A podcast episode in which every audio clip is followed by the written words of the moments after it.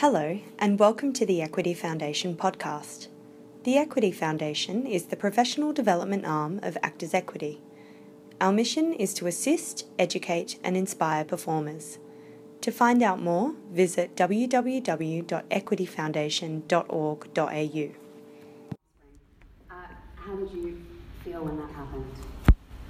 When you became successful? Shame. uh, I wasn't, um, I'm not sure, that's a great question. Thank you. It was given to me. They were all given to me. It's probably, it's probably um, I would imagine you could answer it better than me, because only because I, I... It went to your head. I, uh, and Patrick probably answered it better than me too. That's no, your question, mate. Yeah. You answered it. So thanks for the question. Um, I was part of Offspring uh, in, in the very beginning, and so it's um, it's a show that blossomed, I believe, over years, and uh, and so um, having been involved in its inception um, left me kind of uh, I guess you know I wasn't too I didn't get swept in the wave that maybe the cast of the second season and oh. you know third and fourth oh. season. Fifth seasons. I uh, could probably answer the question better. So, I mean, I, I definitely, there's no no doubt that I, you know, um, uh, um, was able to, you know, it's great to find the dramatic purpose of taking my shirt off on T V, which is kind of one of the, yeah, which is one of the, um, probably the, the, you know, the lesson I got out of it. I don't know. I, I, I think the show was uh, successful for a number of reasons. Uh, and I don't know how many of them. What to do with you? Yeah, I don't. I don't know. That I think were, that I think. I think that's there was lots going on on the show. There's a big, a big ensemble, and I think that um, when I get asked about my experience on it, I had so much fun doing it. Um, but it was um, a pretty short experience for me. That's all. Right. Sure. Um, Patrick, what was it like coming into Offspring after after Don? Well, ask. Uh, Matt Le Nevez, I came out for uh, Leno, and I was like, why would I do that? There, that's, there's no reason. Why would I do that? Um, and so I, the first thing I did when they called and said, we're thinking about you for this, is I called Matt and went, well, what do you reckon? And he went, couldn't, couldn't, like I loved it, I loved it, and they're a great bunch of people, blah, blah, blah. And then I talked to John and Gavin and some of the writers, and they were like, here's what we're thinking of you. And I went, oh, so I don't have to be the hot guy, I can be the funny guy who cares about me in a crowd. Yeah, I can do that. Yeah. But I can't be the guy who takes off his shirt and looks wistfully into the distance, uh, which Matt does so well. I think we all doubt the accuracy yeah. of that comment. I don't know. That's, that's well, that's, that's, that was my feeling, that was my fear. So then I walked in, and, and I didn't know it would be as big, uh, uh, it would have as much of an impact on my career as it did, because I thought, it was the fifth season, I thought, oh, this just, this thing marches along, and it does its thing very well, and it knows its audience, and it's... Very well. Very, it does, very well, and I didn't know just how well, and it worked for me. It was a nice, it was a nice crossover for me, in terms of being, um, getting comedy roles, and then being thought of, not just as a, as a comedy guy.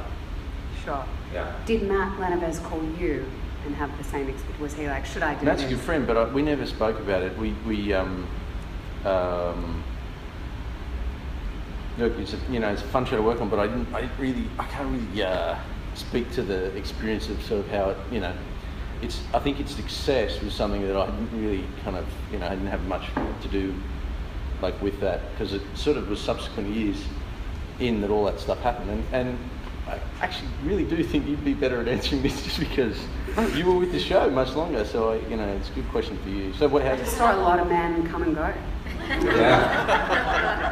Yeah. That's what I did. You know, you know, funny you should bring it up, just because, um, just because uh, the character that I played on it, it was kind of, um,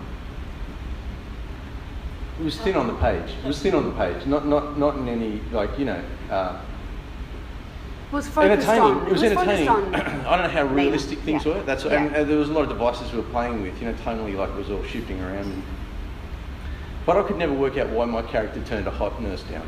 That was initially what happened, right? What, yeah, it was just in a fantasy. Why didn't we ever explore that? that? No, it wasn't fantasy. That happened. That, oh, that happened. That happened. That did happen. Are you talking about you two? Yeah. yeah. So Let's turn, talk about it. Yeah, okay, so, so my character, right, he's, uh, he, okay, so uh, add this up for me, right, okay, so he's, uh, he, he essentially kind of misdiagnosed or completely ignored his wife's postnatal depression. It's not a great look for a paediatrician. It's just not. Living with his mother-in-law, uh, single dad living with his mother-in-law, playing with his, like I had these animal stethoscopes, because, you know, paediatrician, I want to, you know, do stuff with kids. You did, you had the frog and the pig. That's what I miss about the show. Yeah. That's actually what I miss about it. I had a little, a zebra, a little frog, a pig. And, and then and then this hot nurse, hot, like, you know, Jane, cracks onto you, and you go, ah, I don't, I can't see it. I don't see it. And I tried work. really hard. Like, I like, was taking herself, off through, herself, through myself. Through herself. And you were just like, no. Yuck, disgusting, get no, out of this no, cupboard. Back, and I was like, back, whoa, that was harsh. Yeah, and yeah. You just said no. And then you were like, I want Asher so much. And I was like, you don't need to say that in front of me. I, That's how the story went. So, as I said, entertaining, I don't know how realistic it is. That's all. Here's a direct quote from Asher. Don is better than Patrick. Discuss. Well, that's false. Yeah. All right. Moving on. Agents. Um, okay. Uh, because, you know, who else in the world do you give ten percent of your money to? Honestly, mm. It's ten percent of your money. Mm. Um, what is your relationship with your agent like, both of you? And how closely do you work with them and work out, you know, your career plans with them? Patrick. Okay. Who's in the audience? So we've got working actors, aspiring actors. Actors all? Hands up for an actor. Okay, brilliant.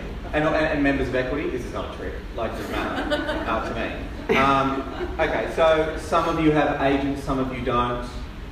Uh, I, I think, let's just get a gauge of, you know, who, who you guys are, what sort of angle you're interested in talking about. Actually, agents. Yeah, what do you guys want out of this? Yeah, um, so. We can talk about anything.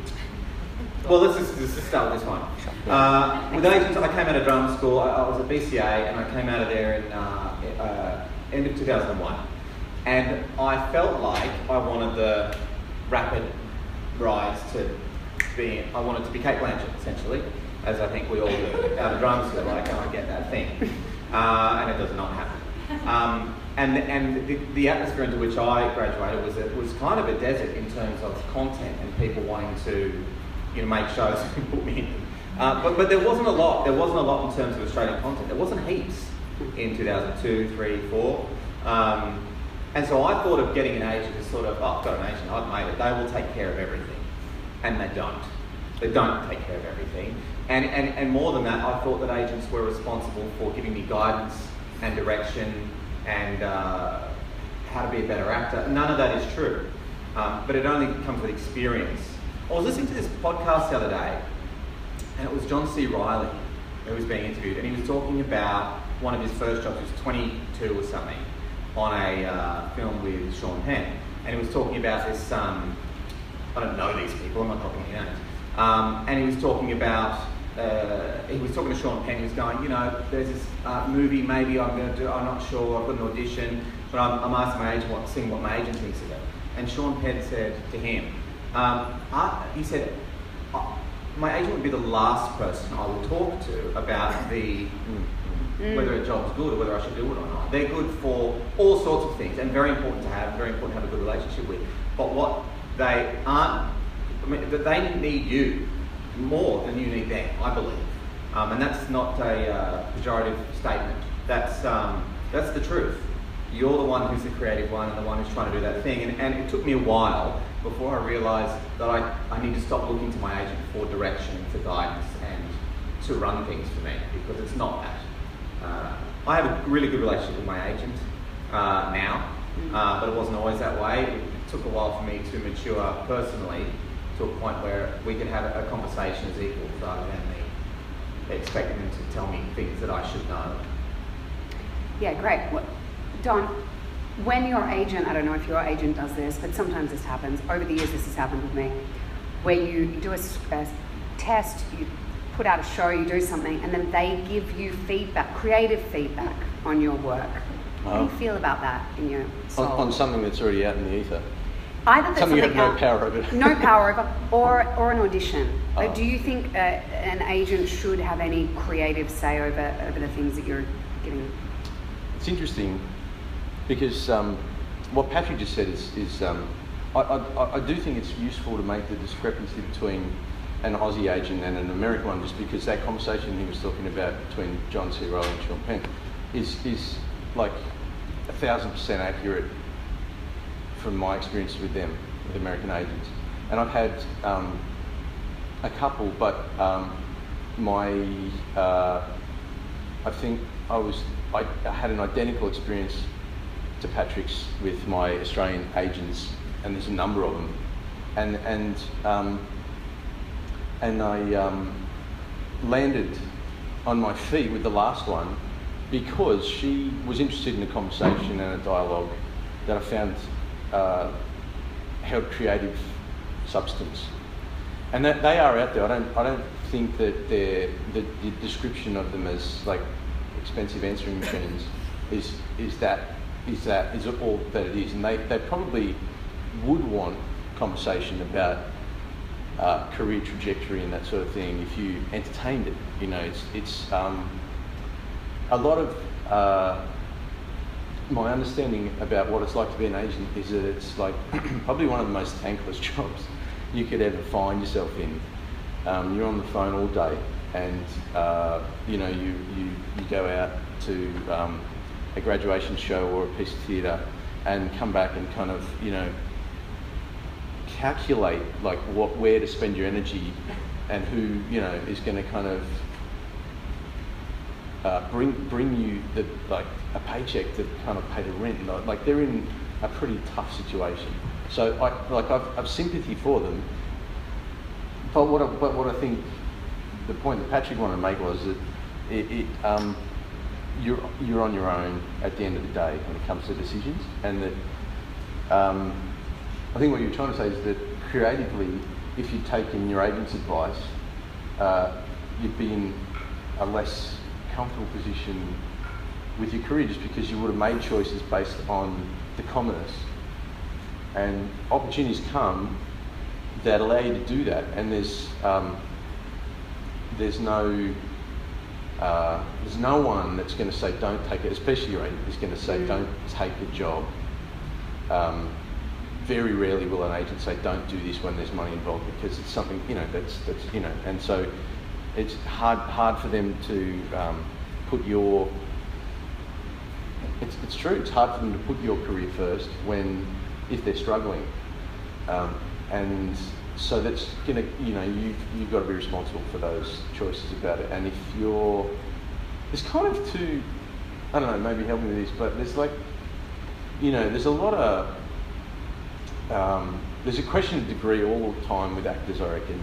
Um, some are absolutely hardcore and die hard about whatever project and whatever kind of performance they want to engage in. And then there are kind of uh, easy come go lucky types who, you know, uh, have wound up in a situation whether they were going to give themselves five years to do it, and something happened and it snowballed and something else, and then, you know, and there, and there's uh, my my kind of observation about it is that like um, none of them have made the choice for security. Like, none of us make that choice. It's not, you know, you've chosen a difficult life, if you, you know, and you probably found that out, or even me to tell you that. But, uh, but if you put yourself in the situation that you may have chosen uh, ten years ago, because um, I know for me, like the option was uh, uh, a farmer, follow my dad's footsteps in dairy, in the dairy industry, or, or, or, or like, you know, I did my work experience as a, as a civil engineer, and it fucking bored me to tears, like every day. And so I look at myself um, in that life ten years ago, and I think, fuck, it's a small sacrifice, actually. You know, I don't know anybody who like thrives off auditions, right? But when you grasp the, when you grasp the freedom that comes from the choice you make every day to go out there and do something that you kind of, you know, really are standing on your feet.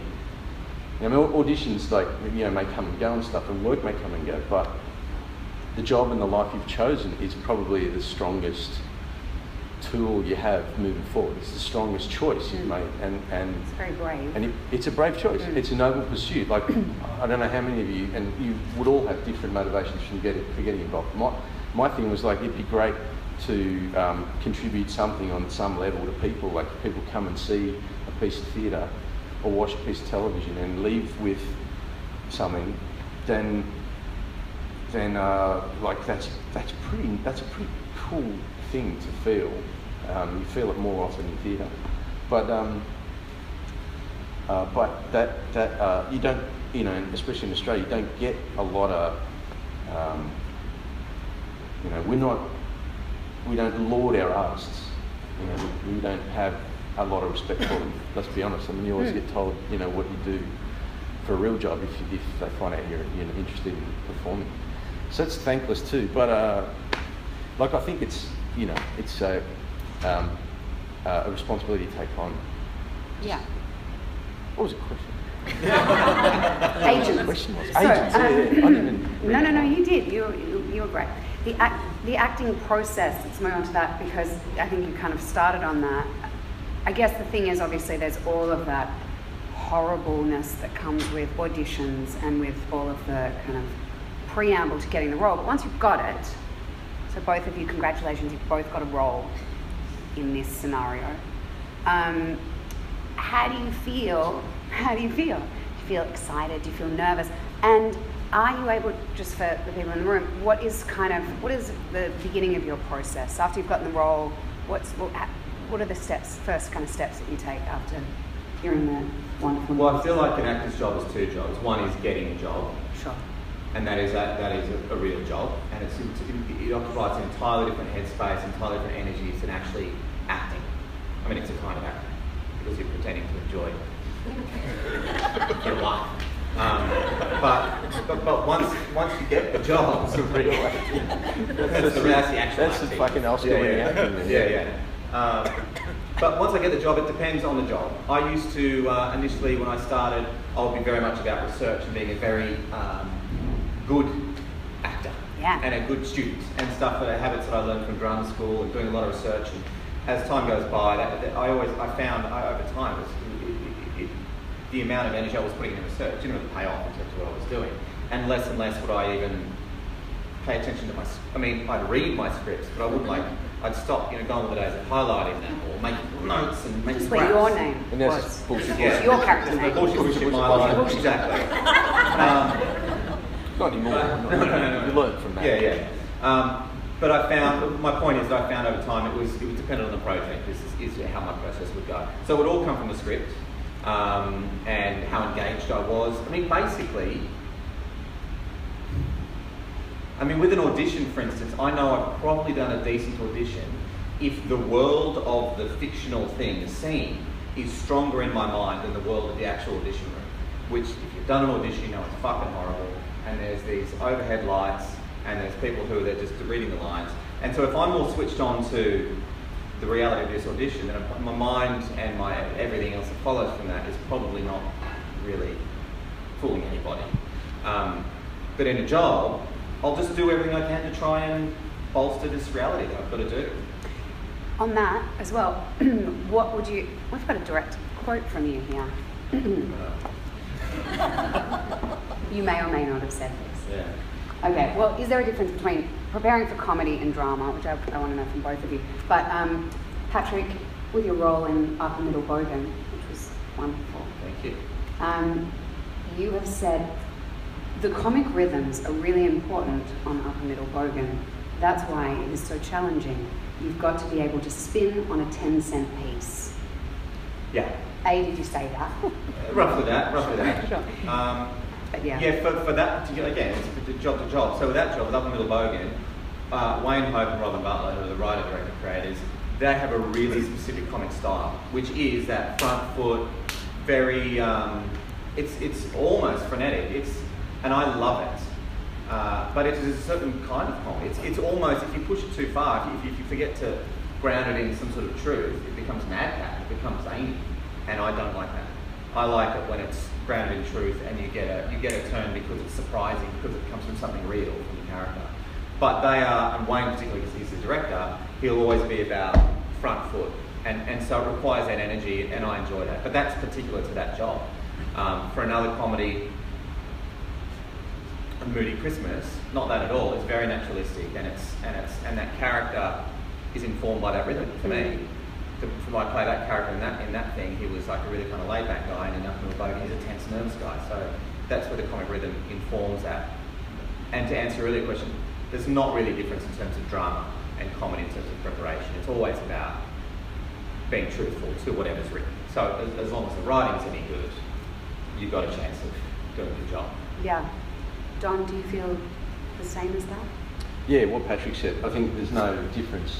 Mm-hmm. You know, it's, it's if uh, if a moment's untruthful, it's um, not going to be dramatic. It's not going to be funny. You know, it's just um, yeah. And I haven't done a lot of comedy. Um, you were funny in Offspring. I was supposed to be. I thought, I thought, I thought it was uh, drama. No, I don't know, is it a comedy? A I mean, okay. Yeah. Look, here's the thing, like, if a drama's good, you'll laugh. Yeah. And if a comedy's great, you'll cry too. You know, so there's, um, I don't know, it's a very blur, blurred line, isn't it? I mean, it's a, yeah. it's a very blurred line. Um, what could I say about my experience in comedy? I did um, Shandong Pictures with... Uh, Yeah, um, yeah, yeah, with Rob Carlton. With Rob Carlton. Rob Carlton. That's really the only taste of comedy that I've. Um, I can't think that anything has. You know, there's a broad kind of you know sitcom sort of thing. You know, it's funny. I've never, man. I've uh, read for a couple of sitcoms, and um, it's another fucking world. It's just another world. You, you know, America. Like, yeah, multi-cam. Because I mean, we don't really do it. You know, no. Like multi-cam. So, and if you're not in that world, like you, you know, you just stick out. So. so much. And um, uh, so, I, you know, it was always the re- response after auditions and stuff was always like, just a little more energy, man. I just can't see the character there. It's just, can we just give it ten more percent, you know? And I'm like, like no, that's that was all me. I fucking got, man. Like, I am fucking screaming. You've got me like a monkey jumping hoop. Like, I, I feel so uncomfortable. Actually, I did some rake. No, that's true. I did oh. some rake. It rakes are kind of common. Yeah. So here's the thing, you know, Peter Duncan is like every every day, you could go a little further, man. I'm like, I really don't think that's okay. It's not possible. I don't really think that that broad is what. And he's like, have you seen the show, man? I'm like, no, no. I mean, I, you know, I think you know what we're headed in a good direction, but it just feels like pulling teeth, you know. So, um, I okay. think for those who are capable of it. It's like a joyride, man. You're jumping from, you know, stone to stone, you know, along the, the shoreline. And, like, I don't think I could cope with that. You know, I'm very, um, uh, I'm, a, I'm a big, um, you know, fortune is, fortune favours the prepared uh, fan. You know, like, I, I, I, I like... Is that your process? You big, big prep guy? I, I, I like, I like prep, and I like having, like, a plan A, B, C, D, E, F, and...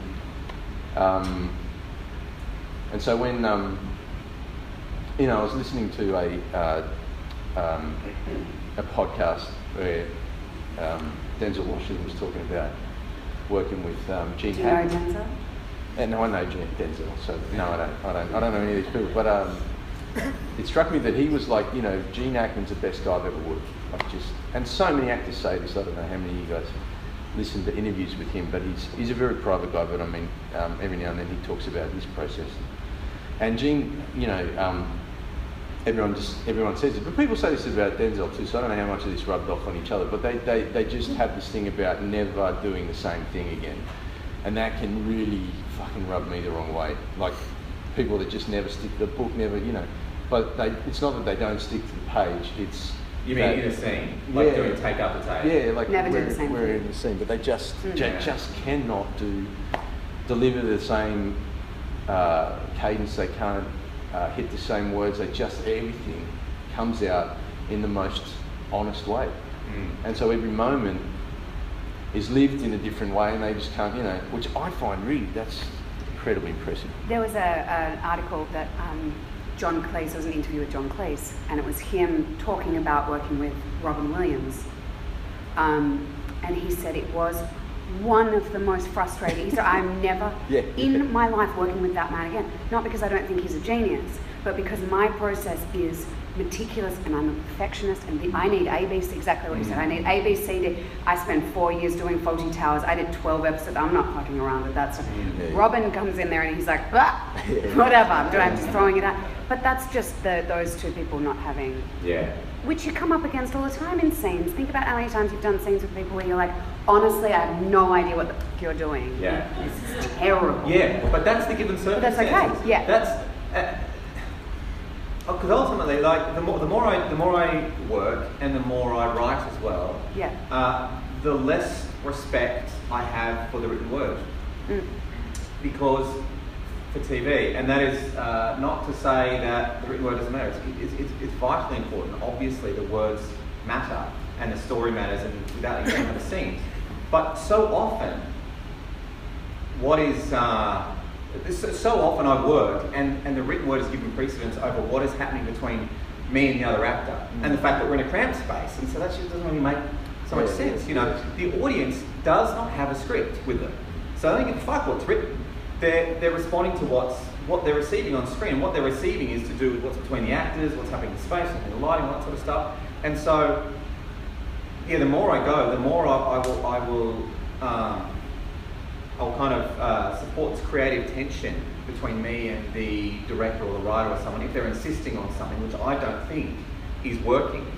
Uh, it feels odd, or it feels, and it's tricky because you know I I, I, I had an acting training that was all about transformation and bringing yourself to the character and all that sort of stuff, and that's that's got its value, but also um, if it if it doesn't have the ring of authenticity, yeah, it's not working. Then it's not working. That's right. So yeah. so when you're working with an actor who doesn't have the same process as you, that's part of your it's part of what you're given. It's part of what you've got. So you've just got to got to look after yourself, or try and get something out of them, or you know, it's.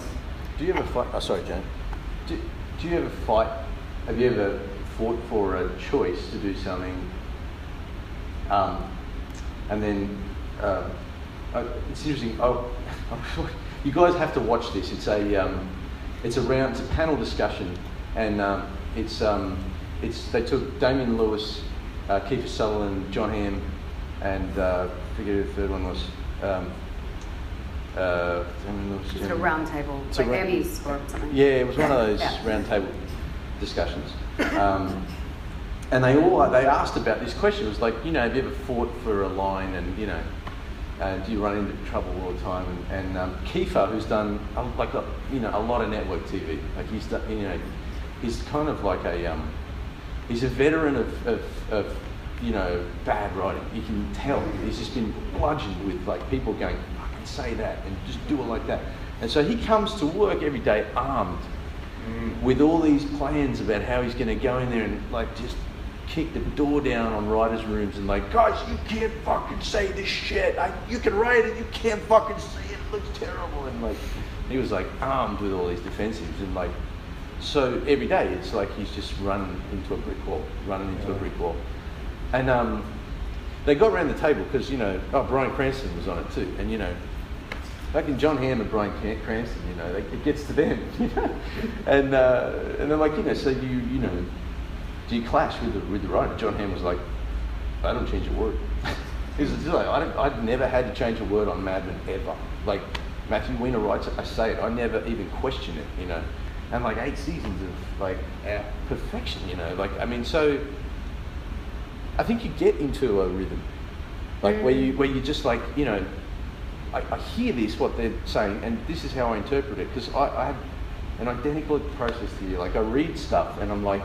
Well, I'm not going to say that because it's just like I'm not going to say that.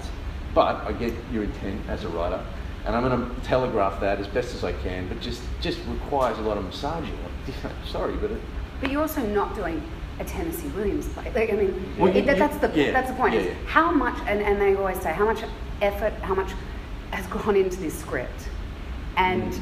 if there are spelling mistakes and grammatical. grammatical yeah, errors, yeah, and yeah. The, the sentence structure is shit, you, you and I'm saying, so, yeah, right.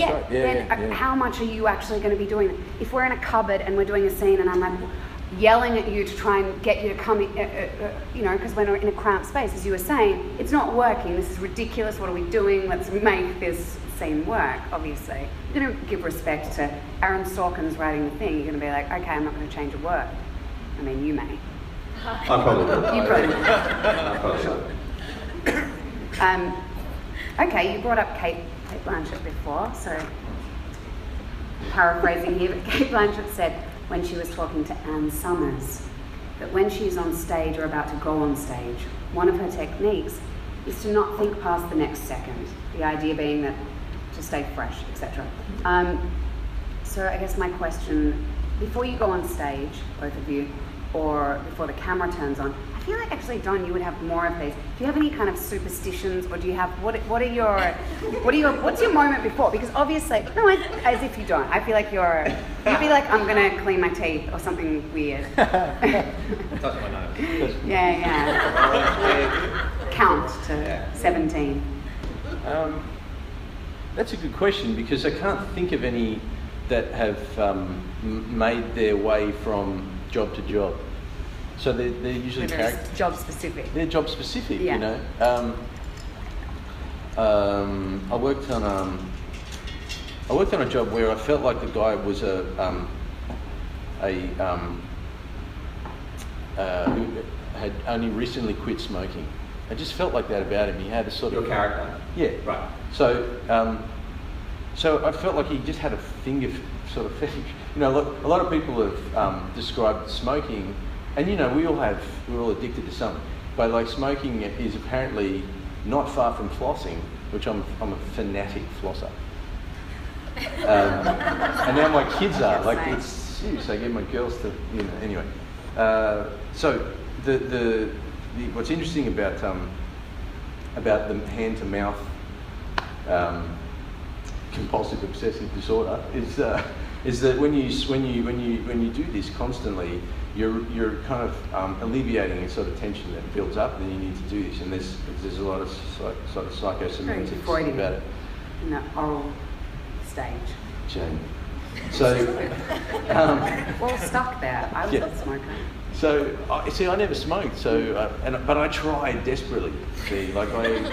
I would, um, I used to, when all my friends started, I would like lie in bed with a cigarette and just try to smoke, and then I'd like, have to vomit. Like, it's just, you know, and I try, like, we all, I don't know how many smoke, but like, it's not easy to start smoking. You're fucking bludgeoning yourself to try, and then suddenly it hooks you, right? I don't know. I don't know. My experience. So, so that was specifically that character, just because he was um, chasing his tail so much. He was someone who just never, and, but, um, for example, um, I played a character who wore glasses, and I don't, I don't often get to do that. And so, um, making sure that they were like clean to the point, like they were sterile. They had to be sterile on my face. Like I wouldn't touch them unless they were. So I found myself. The frames, or just just the. Length? A whole, the whole. If I could see fingerprints on them, I would just. Uh, it was awful. It was awful. I couldn't.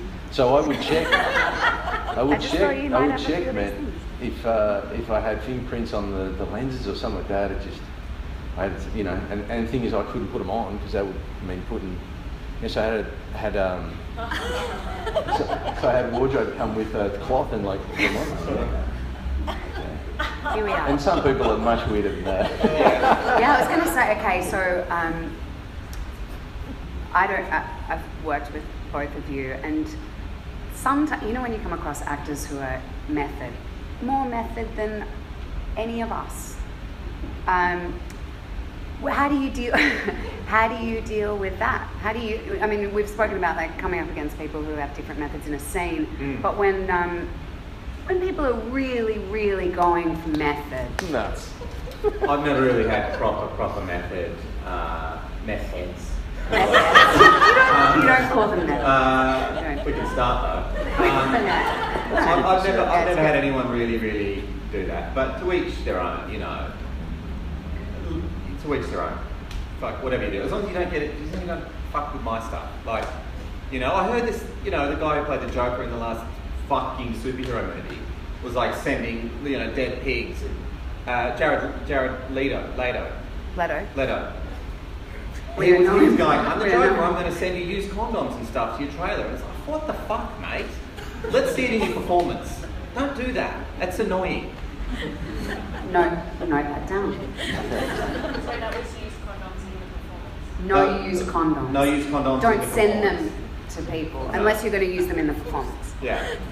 I yeah, think I that's what we've taken. But have you worked with I, I would second that. Methods? I, I've, I've not really worked with methods, but I have worked with people who, who um, I think actors are pretty, like, pretty private people. Generally, I think actors actually kind of don't like talking about themselves much, and, and um, are kind of shy people. Like, a lot of, a lot of actors. I don't know. I, I, I think you're I think some, I, don't know, okay. I think some. I agree with you. Some. I've met some, some who are very, very. Some of the some of the ones that I've enjoyed working with are very um, shy people. Anyway, um, there's a unspoken thing on set, or in you know on stage, where I think you know where you don't.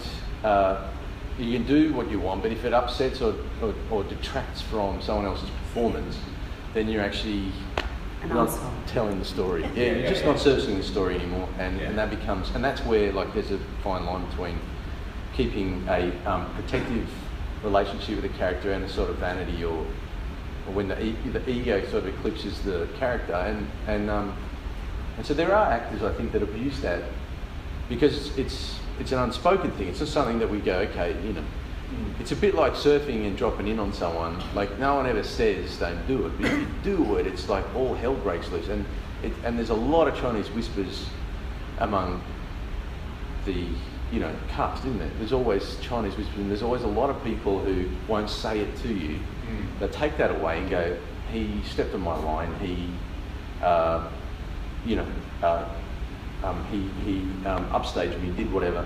He was eating the whole time. In the yeah, he did, and, and made that choice for his, you know, for the character, not for the story. And so I agree that when, you know, I'm I'm so up for anybody, like I, you know, um, especially when it comes to emotion, when an actor, you can feel as prepared as whatever, but on the on the moment, you know, at eight o'clock at night, or when, you know, when uh, you know when it, when you, when the when cameras turn over, like people.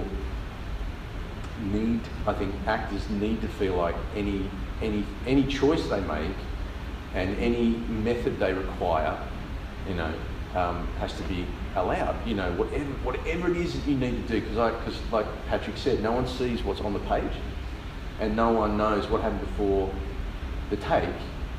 And so, if you need to do whatever it is to find yeah. a place, then yeah. do it. I just think, yeah. and I'm up for supporting whatever that is. But when it takes a liberty or a freedom from someone, and when it's detracting to the point where, like, you've got an emotional scene at the end of the day, so for the for the whole day, you're you're like insufferable. I find that you know, that's unprofessional. I find I find that unprofessional. Like where you know, well, it's not generous. You're not being gen You're not respecting that this person is going through that. I'm going to be there for you. It should be about support, really, and and. kindness and generosity to another person in the scene. You've got to do your emotional thing at the end, and I've got to do mine at the beginning of the day. Let's be there for each other. Mm, exactly, you know? exactly. You're not taking on board the needs of others when you um, when you demand a certain tension or a, a, a certain uh, unease or, or or like you know, it's like it, it's so sensitive that that I think the environment, the atmosphere on set. And if it's not clean and, and like people feel uh, comfortable expressing that and doing what they want, then like it just affects everyone, like from the runner to the you know focus puller to the you, you know stage manager. Everyone is affected by the smallest things, and so remaining professional about that, I think, is highly respected. By the same token, uh, there was there was something uh, that um, I learned a few years ago was that that ultimately. The most important thing when doing a job on T V or film is what ends up on camera. Like, that's what you're there for. You're not there to make friends. You're not there to uh, have a great time. All those sorts of things are secondary to what ends up on camera. Um, and, and, and that can be helpful if stuff like, oh, um, uh, my character inhabits an emotional space, so I'll withdraw and do that. Or I'm going to talk in accent all day. Or something that's a bit fucking kooky. Um, You should feel free to be able to do those things so that you can give your best, whatever you need to give the camera. But the yeah, the darker side of that is that people have take liberties to be to be selfish. Um, so ideally, you want to work on something that uh, not only is a good uh, show or a piece of whatever it is, but also a good experience. But they're two quite separate things: the experience and the product. uh, are oftentimes, well, they are, they're separate things. Yeah, the experience can't take precedence over the product. No, it can't really I, because ideally you, you want to you want to surround yourself with good people so the experience is good. You talk about Shandong Pictures and Rob Carlton yeah, I mean, was was all about let's have a great time together. Yeah. And working currently on Glitch with Emma Freeman, she's like, I'll only hire people, people that, that I have a good time with. Yeah, just, you know, yeah. that we can have a good professional time with. Um, and you walk the same with the first season. His, his policy is I don't hire, and he uses a very bad word. Explosive, yeah. Yeah. Uh, yeah, great producing. Yeah, one. But, we, but you know, we all know people who are um, selfish that continue to work, and so there is a yeah. You know, it's an odd, odd industry to find. Yeah. Because because it seems like in any other one that wouldn't be the case, but I guess nothing is kind of immune to it. It's just that no. It's odd when you come across someone who you feel like has learnt bad habits but continues to work because it seems like after the experience. And that's no yeah, sometimes that behaviour does get rewarded, yeah, and yeah. it seems more so in, in the States as well. Mm. Yep. Um, yeah, they go, oh, yeah. they're, they're difficult. They must be. They must have something. You know, they're, they're not being polite. Oh boy, I should. Well, there aren't really as many pathways to the profession that uh, um, as we have. Like I, I was surprised to learn how few people go to drum school in, yeah. in the U S. They generally, uh, someone told them at high school. Um, that they had a gift, or that they, you know, or they found themselves interested in it, and then pursued quite private sort of, uh, you know, methods. Usually coming, you know, working their way up to a, a guru kind of teacher, uh, and then keeping them if they keep, continue to work. And then there's there's a very sort of our camp versus your camp um, thing. Uh, in Australia, it seems to me that you earn your stripes a little bit more. Yeah. In uh, the theatre or uh, at drama school, and um, out of curiosity, how many people have been to drama school here? Is it is, is it an overwhelming majority, or is there a few people that haven't been to drama uh-huh. school? Yeah, very interesting. I mean, you know, when I went to drama school, I don't know your, your situation, but there were, you know, probably um, we started with like forty-five, fifty people, and thirteen people graduated, and. and um, And, and, Where was that? And, at, at Nepean, it doesn't exist anymore. It was at, at um, in Penrith, north, north uh, no, east of Sydney, uh, west of Sydney. Anyway, um, when we came out, I just, you know, it's ninety-eight, and uh, uh, this is around the period that um, Patrick was talking about, where there just wasn't a lot happening in T V. And, and let's face it, like T V is kind of bread and butter for actors, because theatre's become less and less subsidised and less and less attended, and, and films. Around that period were kind of obsolete too. I think we were seeing a bit of a resurgence with T V and film in this country, which is just the most exciting thing ever. But uh, uh, at the film, time, really, you think film? I think we, I think we'll start to. Yeah, yeah, yeah. I think a lot of great films are coming out, and and um, the fact that we even have an industry is kind of. Uh, yeah, that's kind yeah, of amazing. It's, it's incredible. Yeah, because if you think about the rest of the world, English speaking. Yeah. I mean, the U S doesn't have much of an industry these days. It's like winning a gold medal. It's kind of like. It's amazing that we do it. It is, I reckon. It's got yeah. like twelve yeah. people. Yeah. We win gold.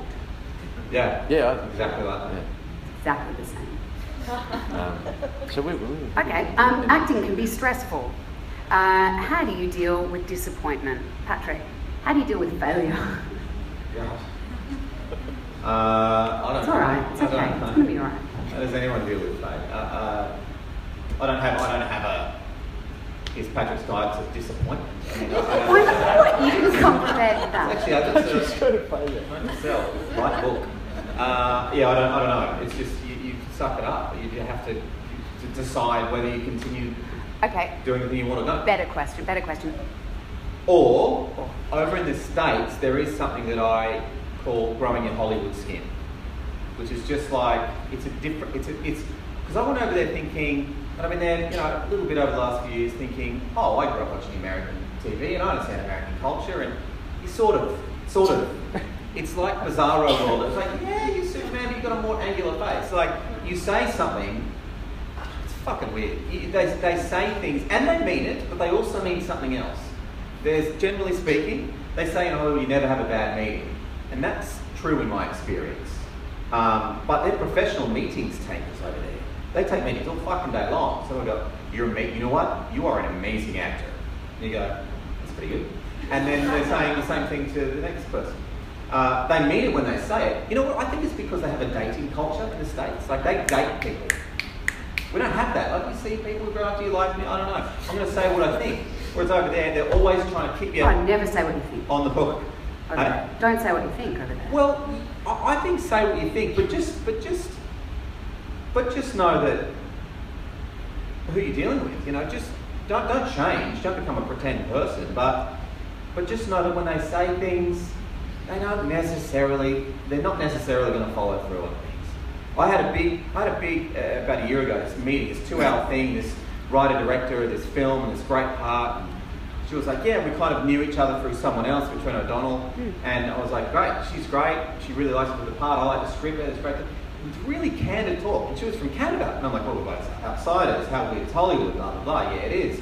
Hey, how does this work? Like, I'm not going to bring any money to the, no one's going to come see this film for me, no, no one knows me here in America. And she's like, no, I know, blah, blah, blah. It couldn't have gone better.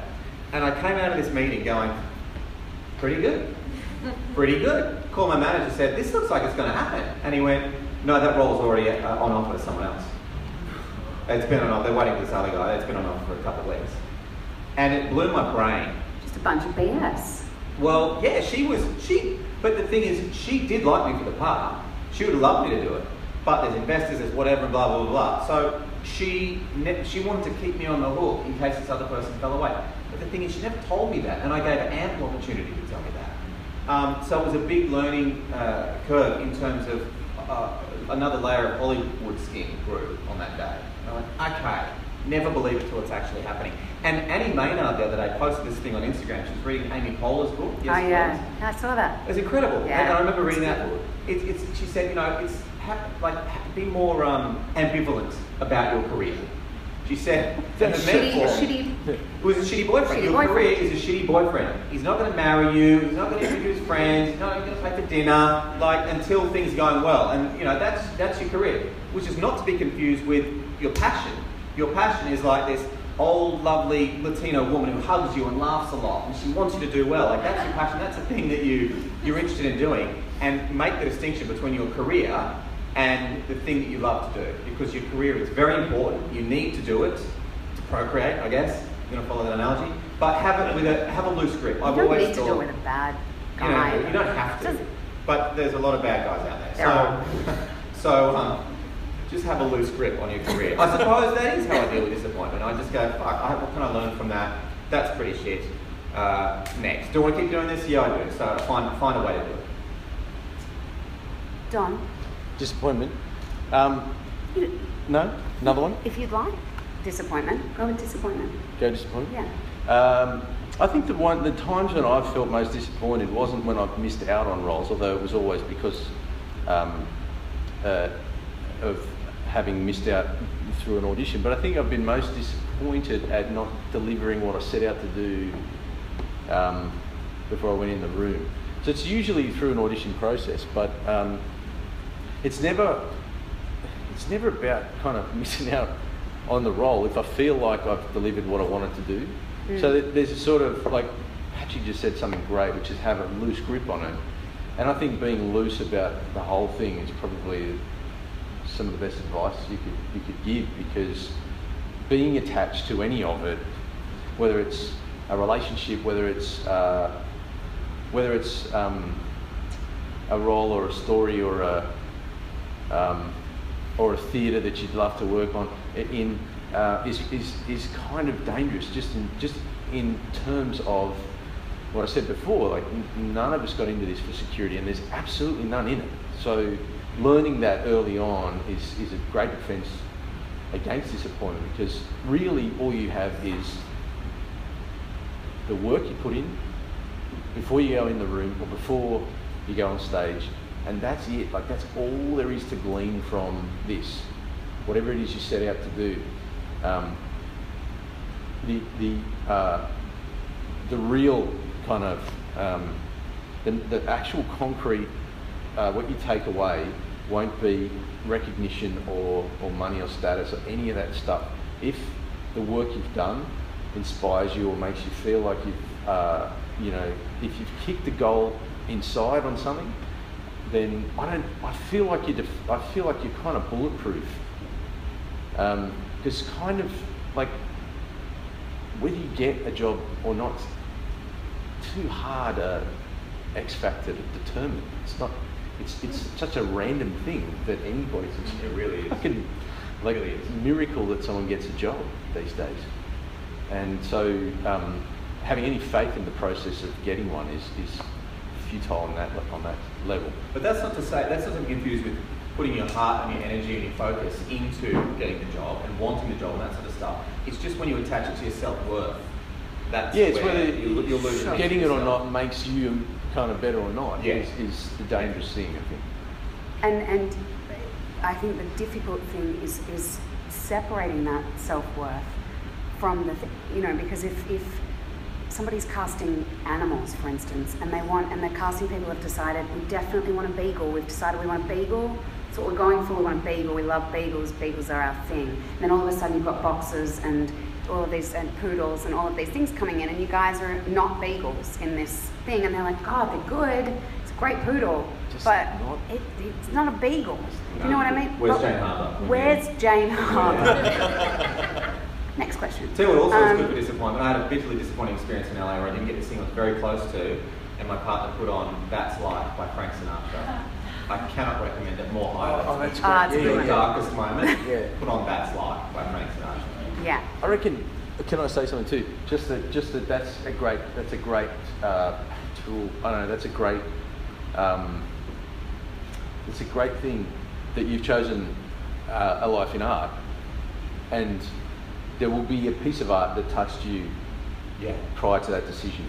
And that piece of art is probably going to uh, replenish that desire, that love, that, you know, the romance that you had with art time and time again. It's time and time again. And there are pieces of theatre that if, I, if, I'm, if I'm disconnected with work, which I guarantee just happens because there's a financial... There's a commercial impetus, and sometimes taking a job which isn't creatively satisfying is just what needs to happen. And so um, there isn't a there is, and that's really demoralising. And so attaching yourself back to where it was that you sort of first entered into, the, you know, relationship with art is, is like could be something that's like absolutely been my saviour. Yeah, Mary Poppins is what usually. Mary Poppins, or, yeah. Mary Poppins or. Um, Channel music or they're all yeah, I love, yeah. yeah. Um, what would be what would be yours, Patrick? What moment in time do you ever where you were completely in, or the romance was there in that art for you that you kind of come back to? I tell you, I went through a long time where I kept watching School of Rock. uh, it's such a joy. It's such a joy. yeah, yeah. yeah. Uh, and I often fall back into watching uh, The Office. First season of The Office. I just Ricky, you you yeah, you, you, okay, you right. kind of I know Australia's Ricky Gervais. Oh no, no, no, no, no, no, no, no. I'm just saying. You're but Australia's Ricky Gervais, and we're recording this. Oh, Jesus Christ! I send it to him. Uh, as far as comic genius goes, I think. Hey, come on. Well, you're a comic genius. Oh God, it's not for me to say. Well, it's for us to say. We've said it. Next question. The next question: diversity. Donald, um, you worked on S B S's East West one oh one. What a great show. Yes. Uh, it was seen as an example of diversity on screen. There's a lot to talk about diversity, but do you see any signs of that? That this, that this is, do you think there's a lot of kind of token gestures going, going on, but do you think um, that we're at a point where there's uh, real cultural changes happening? Um, Or do you think it's still, I mean, I've got, this is twofold. I think there's diversity. I also think it's important for uh, for women as well, this conversation. Yeah. Um, I think we kind of skipped women, actually. Yeah, I think, I think we, we kind of went, let's be really diverse. Oh, shit, we've skipped yeah, women. Yeah, I agree. Oh, Absolutely agree. Um, yeah. But here we are talking about diversity. Let's talk about it amongst men.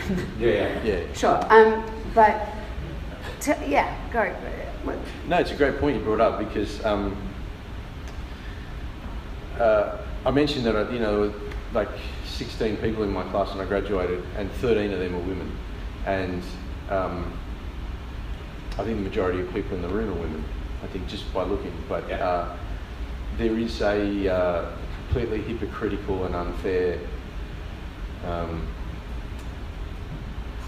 there's there's a circumstance that you guys are walking into, which is um, uh, which is um, which is which you need to know about, which is that you know uh, a lot of scripts are written um, with without.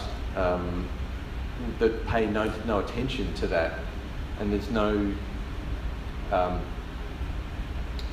uh, there, there are always, and I don't know why this is, but it's, it's a biological thing. I don't know, but women uh, and ha- having daughters now, I maybe I can kind of see that uh, forms of communication early on develop much quicker, and women uh, have, I feel, have um, a, ha- have learned a kind of. Uh, gift quicker, and there's a very, it's a very, it's an incredibly competitive environment for women under thirty-five. There's just, it's just the reality because fewer roles are written for those girls. I mean, more and more are getting written, but uh, thirty, thirty-five plus, forget it. It's like it, it just seems to be like a um, an an, um, an unfair advantage that men have over women.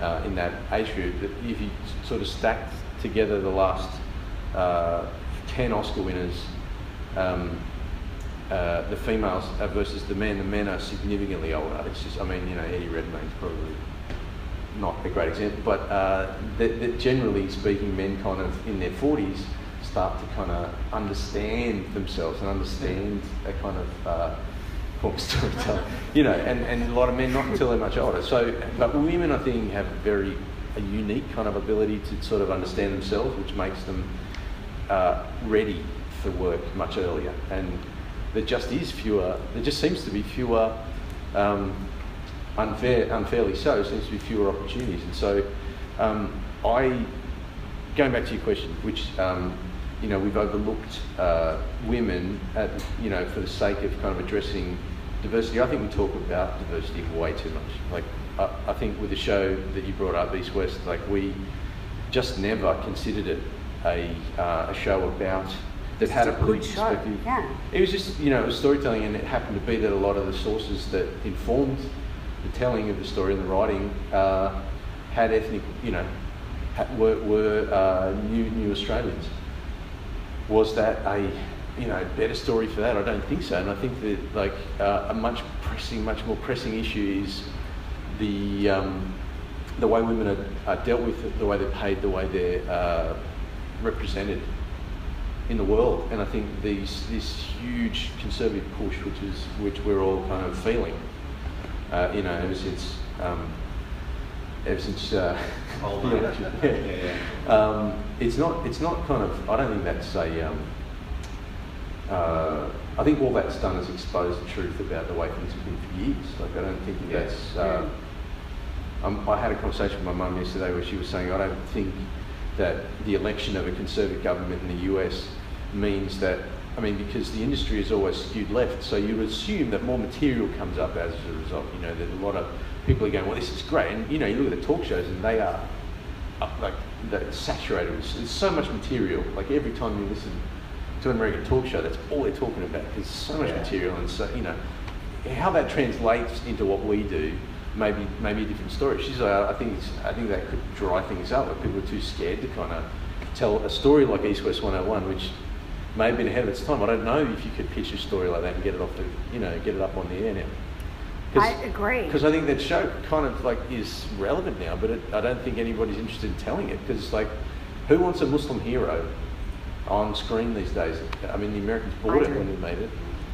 I, I mean, you know, but but they're too scared to make it, and uh, you know, I don't, I don't know that I blame them for it, but it's just the way you know, because commerce speaks before art does in in most of the forms we're talking about, and it always has. It always has. Yeah. Shakespeare wrote for his. Sponsors and nothing will ever change in that respect. We need money to make stuff that people see, to listen to. Uh, diversity uh, gets me pretty down in the current political climate. Um, look, I'm fine, I'm a white male, I'm forty, I'm fine. Um, but we live in a increasingly, it seems, officially at least, racist country, uh, and that know what to do about that, you know. I mean, fuck, in Offspring, Zara is Serbian, no? Serbian. Serbian. I speak Serbian. Right, that's network T V. I, I, I, I was in a show years ago called The Alice, and I was I was Italian. Yeah. I was Italian, and Matt Marioni was my name. Fuck yeah. But because we're brunette. Yeah, absolutely. Because, because as brunettes, and I know this, I can play any ethnicity. But you can. I, I, I have, I'm always like yeah. French, Italian, Serbian, yeah. Croatian, everything under this. I know, yeah, yeah. I know, I know, because I'm not blonde. It's great. Yeah. I think it's great. It's yeah. funny. A couple years after The Alice, I was in a in a show that everyone's forgotten, thankfully, called Canal Road, Channel Nine. Oh. I was Steve Your Name, Greek, Greek. Right, right. What the fuck? Like that's network T V. That is that is network T V because. And it's kind of changing over because there's so many platforms and streaming stuff, you know, there's a lot of content. So no longer does the show exist in terms of uh, long-form narrative, drama or comedy, that appeals to everyone from eighteen to seventy-two. Because that's what the networks have been trying to make all year. There is a demographic I think still exists, it's eighteen to forty-nine. The fuck are those people done comment? Apart from you're all alive. Yeah, that's, that's true. That's uh, so... So look, little by little, and if you, if you basically just got to, you've just got to. Actually, the answer is you've got to make stuff. But yeah. if you if you have any propensity for writing, producing, you know, make stuff. Be content makers. Uh, I know that's been a big thing for me, and I'm I'm always working on it. It's really helping me more and more, and actually giving me a lot of satisfaction. Acting, I love it. It's my first love. But waiting for the phone to ring is a very disempowering uh, experience. So I write and uh, try and get things made. But if you, but you know. Make it. Yeah, make it. On, on that, on that, Patrick, I have a question. So, of your of your day, if you're not, if you're acting, yeah. sure, you're on set, you've got to do that. But if you're not acting, you've got a week off. How, what time, kind of time do you dedicate to writing? What time do you dedicate to acting? I'm very bad with uh, time management, uh, and being a freelance person is actually one of the hardest gigs, I think. Waking up and facing the horror of having to construct my day. Is um, the lazy man's curse. Uh, I don't know, what What do you do? I mean, I, I, it's not like I'm not fucking Bryce Courtney and go sit down at eight and don't get away from the typewriter until about five. Like, I can't do that. Um, and I don't use a typewriter, obviously. Um, but, but, but... Bryce does. Uh, no, he doesn't. Barlow. He does. A real writer would, but no, a real writer would. Um, so I just do what I can when I can, and, and just hope that by the end of the day I've done something constructive. I make lists and try and tick things off, but it's, it's actually very difficult for me, uh, just knowing what to do with my day when I'm not, when I don't have a job that somebody's asking me to do. When I'm trying to make my own work, I find that's the hardest thing. And you get on jags of inspiration, but really writing is two percent. Pain. Inspiration and ninety-eight percent, you know, not not being on the internet. That is the That's end. It. No. No, it's the end. Thanks so much for coming. Media Super is the principal sponsor of the Equity Foundation. For more information about the work of the Foundation, visit equity foundation dot org dot a u or follow Australian Actors' Equity on Facebook and Twitter.